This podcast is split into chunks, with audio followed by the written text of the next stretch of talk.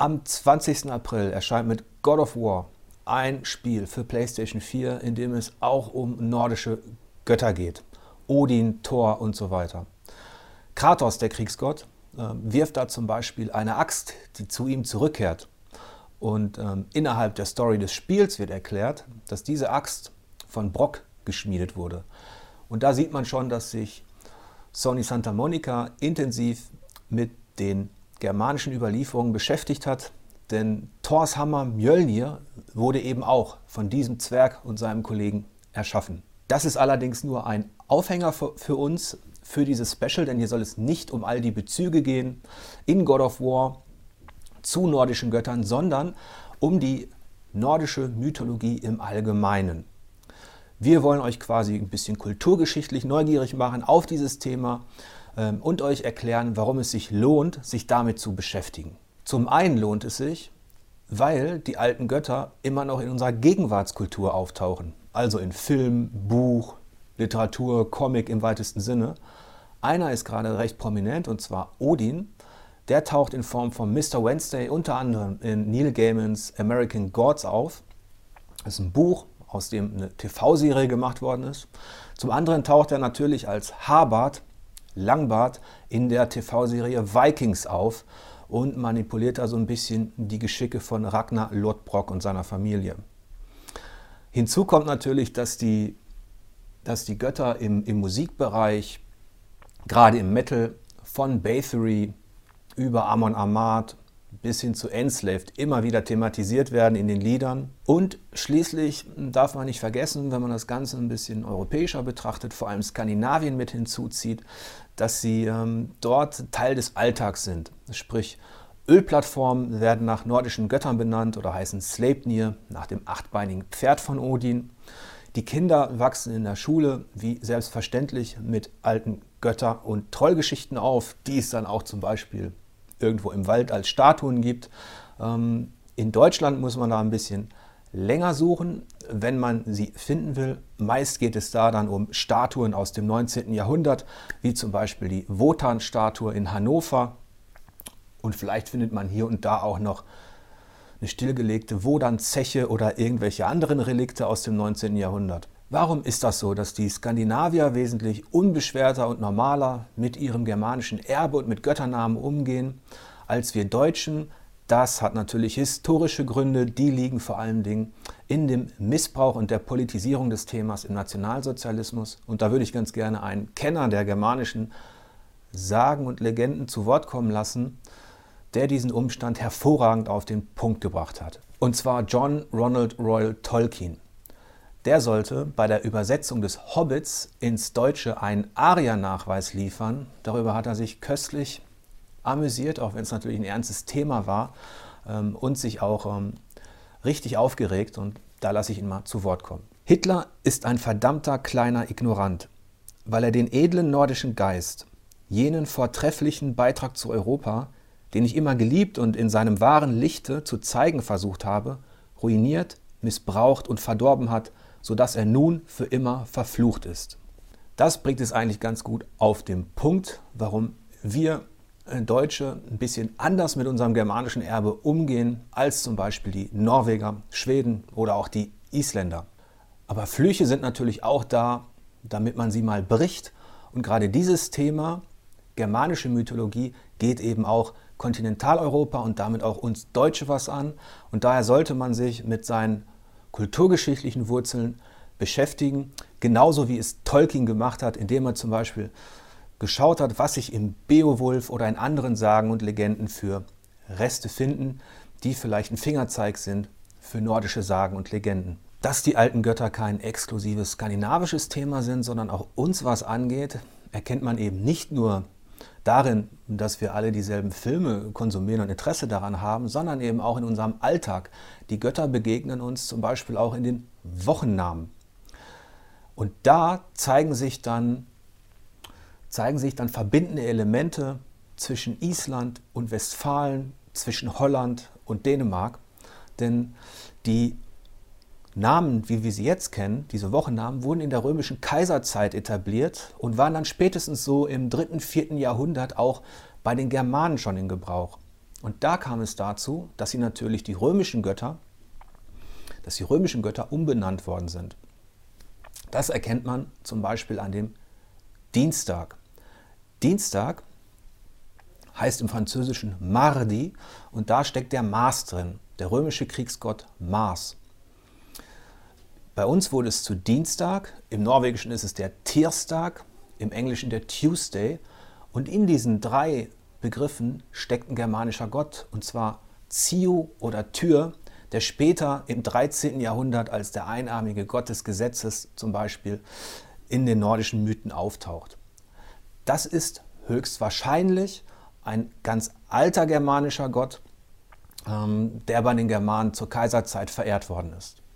Noch interessanter wird die Geschichte dann einen Tag weiter beim Mittwoch. Der Mittwoch heißt im Englischen bekanntlich Wednesday und wir sind vorhin ja schon mal Mr. Wednesday begegnet bei Neil Gaiman. Das ist ein Odinsname. Warum das so ist? Nun, Odin ist niemand anderes als Wodan. Und dieser Wodan steckt auch zum Beispiel im holländischen Woensday, Odin steckt im norwegischen Onsdag und bei uns heißt dieser Tag ja Mittwoch, Mitte der Woche. Trotzdem wurde auch dieser Tag bei uns, zum Beispiel in Westfalen, bis ins 16., 17. Jahrhundert hinein Godanstag genannt und das ist auch ein Name für Odin Wodan. Noch deutlicher sind die germanischen Götter dann spürbar im Donnerstag. Englisch Thursday, im norwegischen Turstag. Tor, Dona steckt darin und ähm, viele Bräuche zum Beispiel, die an diesem Donnerstag vollzogen werden, lassen sich zurückverfolgen bis an eine Zeit, als man eben noch zum Beispiel geheiratet hat an einem Donnerstag oder bestimmte Dinge geweiht hat an einem Donnerstag. Weiter geht es mit dem Freitag. Das ist der englische Friday und im norwegischen Fredag. Und da steckt niemand anderes drin als die germanische Göttin Freya Frigg, die bei den Römern ja, das war der Tag der Venus, Vonredi bei den Römern, die dann eben interpretiert worden ist als germanische, in Anführungsstrichen, Liebesgöttin. Nicht nur in den Wochentagen, auch in den Ortsnamen tauchen die alten Götter noch auf. Und zwar von Deutschland über Britannien bis hin nach Skandinavien. Da gibt es viele Beispiele für Wodan, Thor, Ulle und Co., die alle dort genannt werden. Neben diesen überlieferten gemeingermanischen Bezeichnungen für Orte oder für, für Wochentage gibt es auch einige Vorstellungen, die man überall findet. Und zwar von Island bis nach Süddeutschland, ja, vom Eiselmeer bis, die, bis zur Elbe. Und zwar ist das äh, die Vorstellung von heiligen Bäumen. Jetzt darf man nicht vergessen, dass wir an dieser Stelle über germanische Mythologie sprechen und nicht über germanische Religion oder Kulte, weil man über die sehr wenig weiß. Aber wenn man die Indizien zusammennimmt, die es da gibt, lässt sich schon sagen, dass die Germanen, egal ob sie jetzt, ob es die Wikinger waren, ob es die Sachsen waren, ob es die Thüringer waren oder auch später meinetwegen die Angeln, dass es eine Vorstellung gab von heiligen Bäumen. Die wird überliefert im 13. Jahrhundert von Snorri Sturluson in der Edda. Dort heißt sie Yggdrasil, die Weltesche, die neun Welten trägt. Übersetzt bedeutet Yg, da steckt übrigens ein Odinsname drin, der Schreckliche. Und Drasil ist das Pferd, also es ist das Pferd des Schrecklichen, Odins Pferd in irgendeiner Form. Das ist jetzt eine eine äh, Bezeichnung von Skalden für diesen Baum, aber den gibt es eben auch nicht nur im 13. Jahrhundert, sondern wenn man zurückgeht ins 8. Jahrhundert, in die Zeit, als Karl der Große versucht hat, die Sachsen zu christianisieren und zu erobern, gibt es zwei, drei Indizien für heilige Bäume, die dann in diesem Rahmen gefällt worden sind. Es gibt die Donaueiche bei Fritzlar, aber auch die Irminsul wurde gefällt, wo man, sich da nicht einig ist, ob es denn ein Baum war oder eine heilige Säule. Auch die Vorstellung vom, von Valhalla, von einem Ort, wo sich gefallene Krieger treffen, auf ewig weiterkämpfen, findet sich nicht nur im 13. Jahrhundert in der, in der Edda und ist nicht nur exklusiv in den Vorstellungswelten der Wikinger verankert gewesen, sondern auch bei den kontinentalen Sachsen und Friesen höchstwahrscheinlich. Da gibt es auch eine kleine Anekdote. Als die Friesen missioniert werden sollten und König Radbot schon fast getauft worden war, fragt er den Missionar, ob er denn nach der Taufe auch mit seinen Vorfahren und Ahnen äh, zusammenkommen wird. Und da meinte der Missionar, nee, das sind ja Heiden, die kommen in die, die, kommen in die Hölle, du kommst ganz woanders hin. Ähm, da hat er den Fuß wieder rausgezogen aus dem Taufbecken und gesagt, nee, also wenn das so ist, bin ich lieber in der Hölle mit meinen Verwandten als irgendwo mit fremden Leuten im Himmel. Darüber kann man ähm, ein bisschen schmunzeln, aber das ähm, bringt einen so ein bisschen ran an die Vorstellungswelt der damaligen Zeit. Für, damals war es unheimlich wichtig äh, für die Germanen, wo die Reise hingeht und ob man seine Ahnen trifft in der Zukunft. Das waren jetzt zwei Beispiele für Bezugspunkte, für gemeinsame Vorstellungen, die sich also die Germanen teilten, egal ob sie in Skandinavien oder auf dem Festland unterwegs waren. Ähm, da gibt es noch ein paar ganz konkrete historische Bezüge zwischen Friesen, Sachsen, Dänen, Skandinavien und natürlich auch den Angelsachsen. Denn England wurde ja besiedelt von denen und auch dort haben sie ihre Göttervorstellungen mitgebracht. Der Sachse Videokind zum Beispiel, der gegen Karl den Großen gekämpft hat und der im 8. Jahrhundert, ähnlich wie die Wikinger in Lindisfarne und an der englischen Küste Klöster überfallen und geplündert haben, der ist zum Beispiel geflüchtet vor Karl nach Dänemark, zum Dänenkönig. Zweimal. Und er hat dort eine dänische Prinzessin zur Frau genommen. Das heißt, die Bezüge zwischen dem Kontinent und Skandinavien waren auch auf politischer Ebene nachvollziehbar. Es gibt sogar Historiker, die die These aufgestellt haben, dass die Wikinger Raubzüge Ende des 8. Jahrhunderts eine direkte Reaktion und Folge waren auf die Christianisierung. Quasi eine heidnische Reaktion, die sich auch ausgedrückt hat Später dann zum Beispiel in den vielen Torshämmern, wobei der Torshammer als Gegensymbol zum christlichen Kreuz verwendet worden ist. Ein Unterschied zwischen dem Norden und dem Kontinent ist allerdings auch, dass es im 12. und 13. Jahrhundert, vor allem in Island und in Norwegen, zu einer regelrechten literarischen Explosion gekommen ist, in der unheimlich viel veröffentlicht worden ist, wohingegen man auf dem Kontinent unheimlich wenig findet.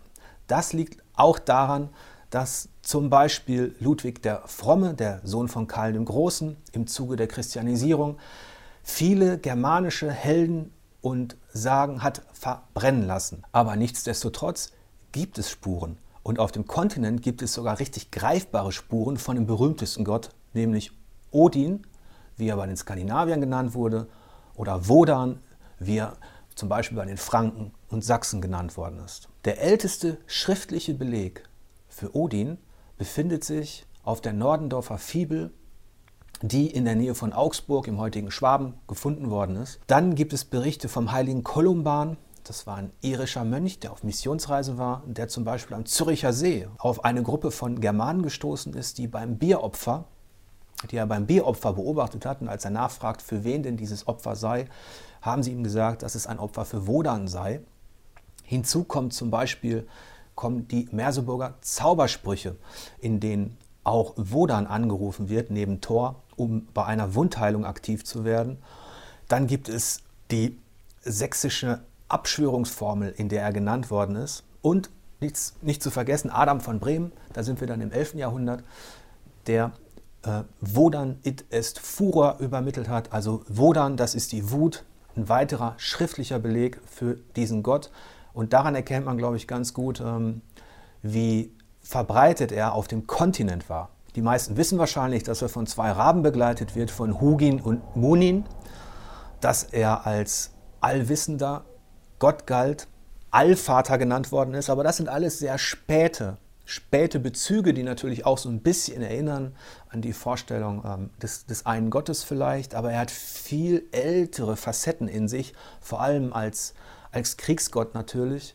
Vor einer Schlacht ähm, wurde das gegnerische Heer diesem Wodan geweiht, indem man einen Speer über sie geworfen hat.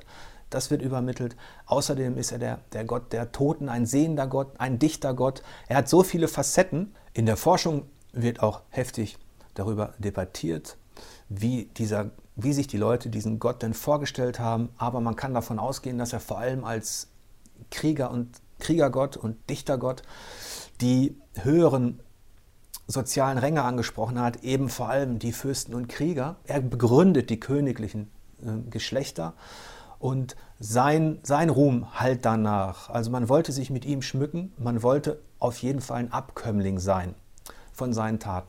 Während Wodan als Gott der Dichtkunst und vielleicht der Fürsten in den Edda-Liedern und auch in den Sagen und Legenden er mit seiner, mit seiner Finesse unterwegs ist. Also er ist zum Beispiel der, derjenige, der die Frauen verführt. Er ist derjenige, der in Rätseln, im Wissenswettstreit gewinnt.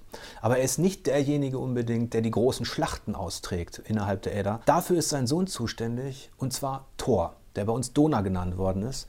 Thor ist derjenige, der gegen die Riesen kämpft in der Edda, der die großen klassischen Heldentaten aller Herkules vollbringt und der auch eher bei den Bauern und beim, beim normalen Volk beliebt war. Und auch um, bei der Ernte zum Beispiel wurde sein Segen erbeten. Deswegen gibt es über Thor ganz andere Geschichten, also auch eher schwankartige, wie zum Beispiel die Geschichte in der Trümsqueather, das ist ein Edda-Lied. Da wacht Thor morgens auf und sein Hammer ist weg. Er regt sich natürlich tierisch auf. Was soll das? Wo ist der? Und dann sagt Loki ihm, dass der Riese Trüm ihn wahrscheinlich gestohlen hat. Und er gibt den Hammer nur raus, wenn er Freya zur Frau bekommt. Die weigert sich natürlich und sagt, seid ihr bekloppt, ich werde den hässlichen Riesen doch nicht irgendwie heiraten. Tja, und da bleibt Thor nichts anderes übrig, als sich als Frau zu verkleiden, als Freya und zu dem Riesen zu fahren und seinen Hammer in dieser Verkleidung zurückzubekommen. Und es sind köstliche Szenen äh, in der Edda, wie dann beschrieben wird, weil Thor passt das natürlich nicht. Er ist der große Krieger, der Held und jetzt sitzt er da mit Locken und Kleid neben dem Riesen und hat natürlich einen dicken Hals und rote Augen und der Riese fragt sich, hey, warum, warum starrst du so, warum, warum hast du so, so rote Augen? Und Thor muss dann grummelnd sagen, ja, ich habe mich die ganze Zeit schon auf dich gefreut und hoffentlich ist es bald soweit. Und irgendwann rückt der Riese dann, als er es auch nicht mehr aushalten kann, den Hammer als Brautgeschenk heraus, legt ihn auf den Schoß von Thor und sagt, hier meine Liebste, jetzt können wir endlich heiraten. Und Thor ist natürlich froh, ihm fällt ein Stein von Herzen, er nimmt den Hammer, er schlägt Trüm und das komplette Riesengeschlecht, reißt sich den Schleier vom Kopf und kann endlich wieder durchatmen. Das nur so als kleines Beispiel dafür, dass es in den nordischen Sagen und Legenden nicht immer um, um ganz ernste Themen ging und auch nicht immer um Eroberung und so. Und das dass es selbst in diesem Schwank steckt einiges an, an ähm, historischer an historischen Bezügen, die man nutzen kann, wie zum Beispiel die Brautweihe, das Brautgeschenk, der Hammer, der über viele Jahre auch noch als Fruchtbarkeitssymbol galt. Also da stecken noch in diesen Geschichten einige Spuren, die sich bis heute gehalten haben. Ich hoffe, wir konnten euch ein bisschen neugierig machen auf das Thema germanische Mythologie Vielleicht konnten wir auch klar machen, warum es eben auch eine Geschichte ist, die was mit unserem kulturellen Erbe zu tun hat, mit dem es sich lohnt zu beschäftigen, vor allem wenn jetzt gerade aktuell Odin und Co. so oft auftauchen. Am Ende dieses Specials würde ich euch vielleicht noch ganz gerne ein paar Lektüre-Tipps geben. Zum einen kann ich euch wärmstens empfehlen, Herwig Wolfram, Die Germanen in der Beckschen Reihe. Das ist einer der versiertesten Kenner, vor allem der historischen Bezüge. Er hat auch ein super Gotenbuch geschrieben. Und hier werdet ihr eine hervorragende, kurze Einführung auch in die historischen Hintergründe bekommen. Falls ihr etwas strukturierter an die nordische Mythologie herangehen wollt und direkt nachschlagen wollt, ist Rudolf Simmecks Lexikon der germanischen Mythologie unheimlich empfehlenswert, denn hier findet ihr alphabetisch geordnet alles, was man so wissen muss, von Odin bis Thor. Und wenn ihr euch nur für ein Buch entscheiden müsst oder könnt, kauft auf jeden Fall die Edda in irgendeiner Fassung. Ich empfehle die von Felix Gensmer, denn hier findet ihr die originalen Lieder der Edda, inklusive von Snorris Skaldenlehrbuch mit allen Kennings, also den kleinen Begrifflichkeiten der Wikingerzeit.